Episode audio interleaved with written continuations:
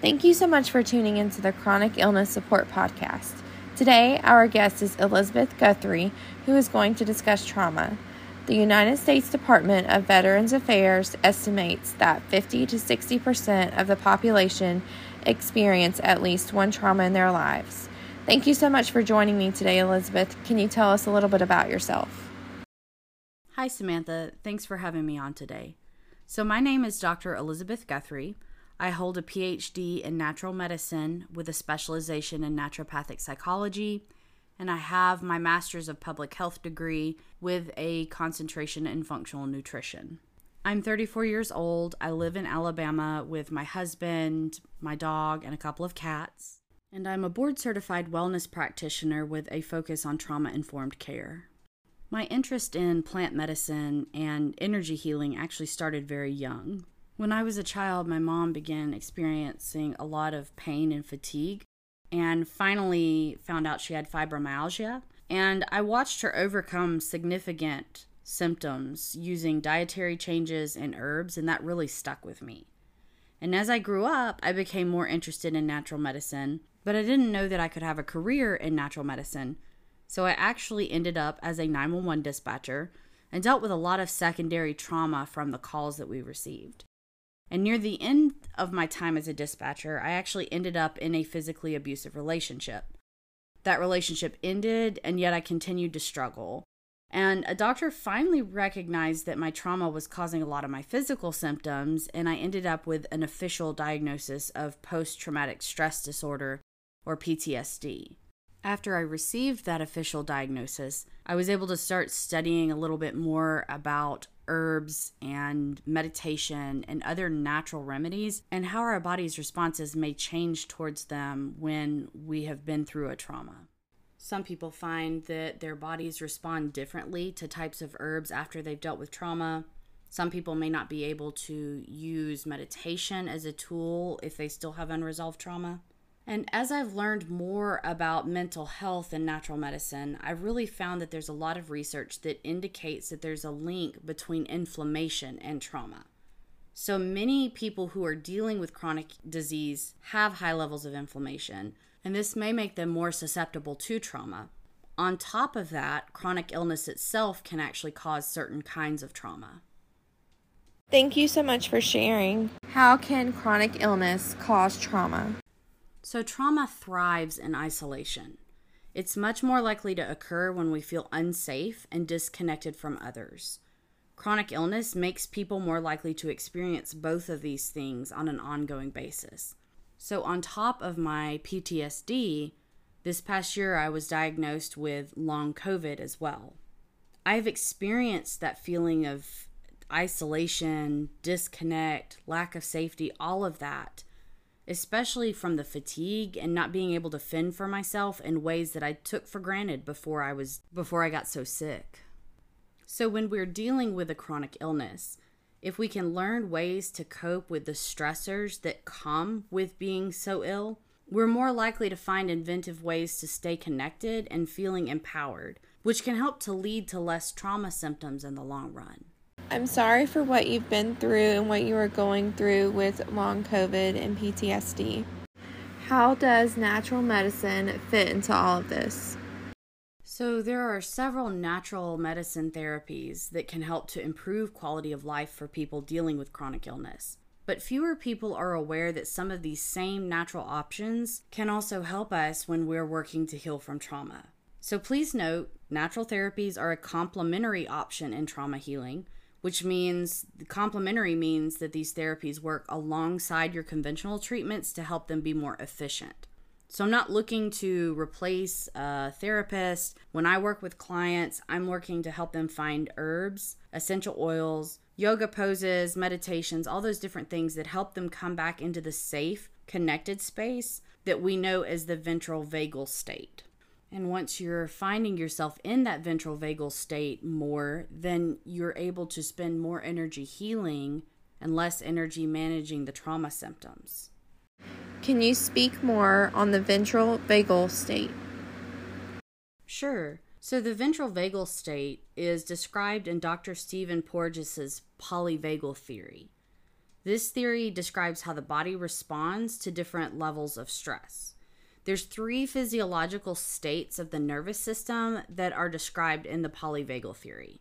Now, these states are normal. When we interact with our environment, there are times we're going to be a little bit more aware and alert, and there's going to be other times that we're a little bit more soothed and almost in kind of a meditative place. But when somebody has experienced trauma, their body can become stuck and respond to even very what we would normally think of as benign situations with a heightened alert. So, the three physiological states that we see in the polyvagal theory are the sympathetic, the dorsal vagal, and the ventral vagal state. The sympathetic state indicates when somebody is in a heightened state of awareness. So, a healthy person will be in a sympathetic state during times of play, maybe excited movement. If you've got a board game that you get really into, you may find yourself in a bit of a sympathetic state or if you play some form of sports, then you're going to see the sympathetic state there. It's also the state that causes our fight or flight response to danger. When someone has experienced trauma, they may become stuck in this sympathetic state. They may be very hypervigilant. They may be easily startled, jumpy. That can be a sign that somebody is in that perpetual sympathetic state. On the other end of the spectrum, we have the dorsal vagal state. This is where things slow down. A person comes into a state of almost lessened nervous system response. In a healthy situation, we'll feel this state in quiet moments, moments of intimacy. For me, it's those moments where I'm snuggled up with my dog and a cup of tea at the end of the day, just kind of almost a meditative place, but I'm still aware of my environment around me. I'm still having thought processes, just kind of that very gentle place. As a dorsal vagal state increases, a person can feel less of their surroundings. In a stress response, this can become a sense of numbing. Freeze responses, that's a form of dorsal vagal reaction. In trauma, somebody can become stuck in the dorsal vagal state and they may feel unable to get up and do things that they know are important. They may feel very stuck, they may feel numb, they almost may not feel feelings, right? That's a very dorsal vagal place. And then ventral vagal is somewhere in the middle. Ventral vagal is a place where we're alert and aware without being on high alert. We're also feeling safe and soothed, but not so much that we start to drift away. We're still here in the moment, very present in the here and now. The ventral vagal, as we've discussed, is that place of connected, safe interaction and there's many different things that can help to bring us back to that place of ventral vagal safety. So, when I work with clients, I'm using natural remedies such as nervine herbs, maybe some gentle restorative type adaptogens, different forms of yoga, and different types of meditation, maybe some EFT or TFT tapping techniques to help bring people back into that ventral vagal state the more often we can get ourselves into that state, the easier it becomes to find that place of connectedness. And the more frequently we're in that connected place, the easier healing becomes. Emotional healing, physical healing, all of it is much easier when we are in that place where we're able to feel that connection. Thank you so much for sharing. What is something you wish you would have known when you were diagnosed with PTSD? I really wish that someone had emphasized that it wasn't my fault I was dealing with PTSD. We now understand that post traumatic stress disorder and even if you're not don't have a diagnosis but you know that you've been dealing with with trauma related symptoms, these things are not because somebody was weak. When you have this kind of response, it's not because your body has failed you. It's actually the opposite. Your body responded to an overwhelming event and kept you safe it's not your fault that you've been dealing with this. And that's easy to say. It's harder to feel, especially if you have complex type traumas. But the more that we hear it and the more that we become aware of it, the easier it is to begin feeling it.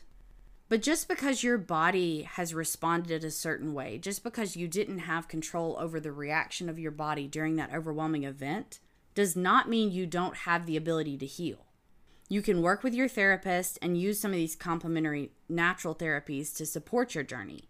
It just takes a little bit of time. It takes an effort to rewire things, but you do have that ability to heal from unresolved trauma. Absolutely, I completely agree. How are you doing now with symptoms? Oh, my symptoms. So, I have recently been acutely aware of the idea that healing is not linear. I was doing well for a very long time, but since I got long COVID, several of my symptoms resurfaced. A lot of my experiences around having COVID actually reactivated several of the worries that I had around trauma before. So, several of my symptoms resurfaced, even though it was a slightly different form of trauma that caused them. But this time it's a little bit different. I have systems in place to help me heal. I'm aware of the things that work for me and for my body, and I know how to go about pivoting when it doesn't work. I have a very strong support team now. I have an integrative team that I call on, and when I have a rough patch, they already know some of what helps get me through. And I've seen a lot of progress very quickly compared to a lot of other people who are dealing with similar symptoms. So I gain a lot of hope from this. It's a little bit like if you get a paper cut, you don't expect to heal it one time and then never get another paper cut.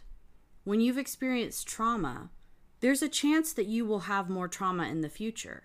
But if you know the band aids that work for you, if you know where to start to help yourself to resolve concerns that come up, it becomes easier to work with it in the future. And that's one reason I really love natural remedies for trauma healing. My studies in naturopathic psychology have led me to try to understand more about the different herbs, essential oils, sound healing, all the different things that could be used there are so many different forms of natural remedies available that there's a good chance that you'll be able to find something relatively quickly that starts to help. And if you're able to work with someone like me who is trauma informed and focused on offering you the best options, you'll be able to gain some hope that whatever you're dealing with is manageable. It just takes time. Yes, it does take time. Thank you so much for the great example. If someone wants to start using natural remedies, what do you suggest? For trauma support, it really depends on what you're most interested in. You could start with herbs, essential oils, yoga, or meditation. I'm going to give you some different ideas that might help you start your search, but please remember that I don't know you individually and I can't make recommendations off of your particular situation always do your research and check safety, especially if you're on any kind of medications. If you have certain chronic illnesses that might cause you to be susceptible to things, you may want to just go ahead and do a little bit more research before you start implementing anything. So, for herbs, I encourage people to start with teas that have nervine herbs. Nervine herbs help to support the nervous system. Most of them are very soothing, and you can go to your grocery store and find lots of different calm and relaxing teas that have nervine herbs in them. Look for herbs such as lavender, chamomile, lemongrass, rose. Different nervines have different tastes, so I'm sure that you'll find something that you would enjoy. One of my favorite things to do is to sit down with my cup of tea and just allow myself to be in that moment with that tea. Feel the warmth on my hands, smell the scent. Most of these teas are going to have a little bit of a different aroma depending on what's in them. And as it starts to cool down and I begin tasting it, notice the taste. Notice how I feel in that moment. Notice how it makes me feel as I begin sipping on the tea. Just very mindfully drinking that cup of tea. If you're interested in essential oils, Find oils that you like the scent of and you feel good after you've used them. Putting a few drops on a cotton ball and inhaling is usually a very good way to try them out. Though, if you have asthma or other things happening with your lungs, you may find that you prefer to dilute them in a carrier oil and rub them on your skin. Oils that I like to inhale include peppermint, ylang ylang, and sweet orange. They're good places to start, maybe even some lavender. Again, for trauma informed care, we want to use the essential oils that we like the smells of and that we're drawn to use. For yoga, if we can spend a little bit of time paying attention to how our body feels after a class, it may give us an idea as to whether or not that class is right for us. You may find that you respond differently to different types of yoga.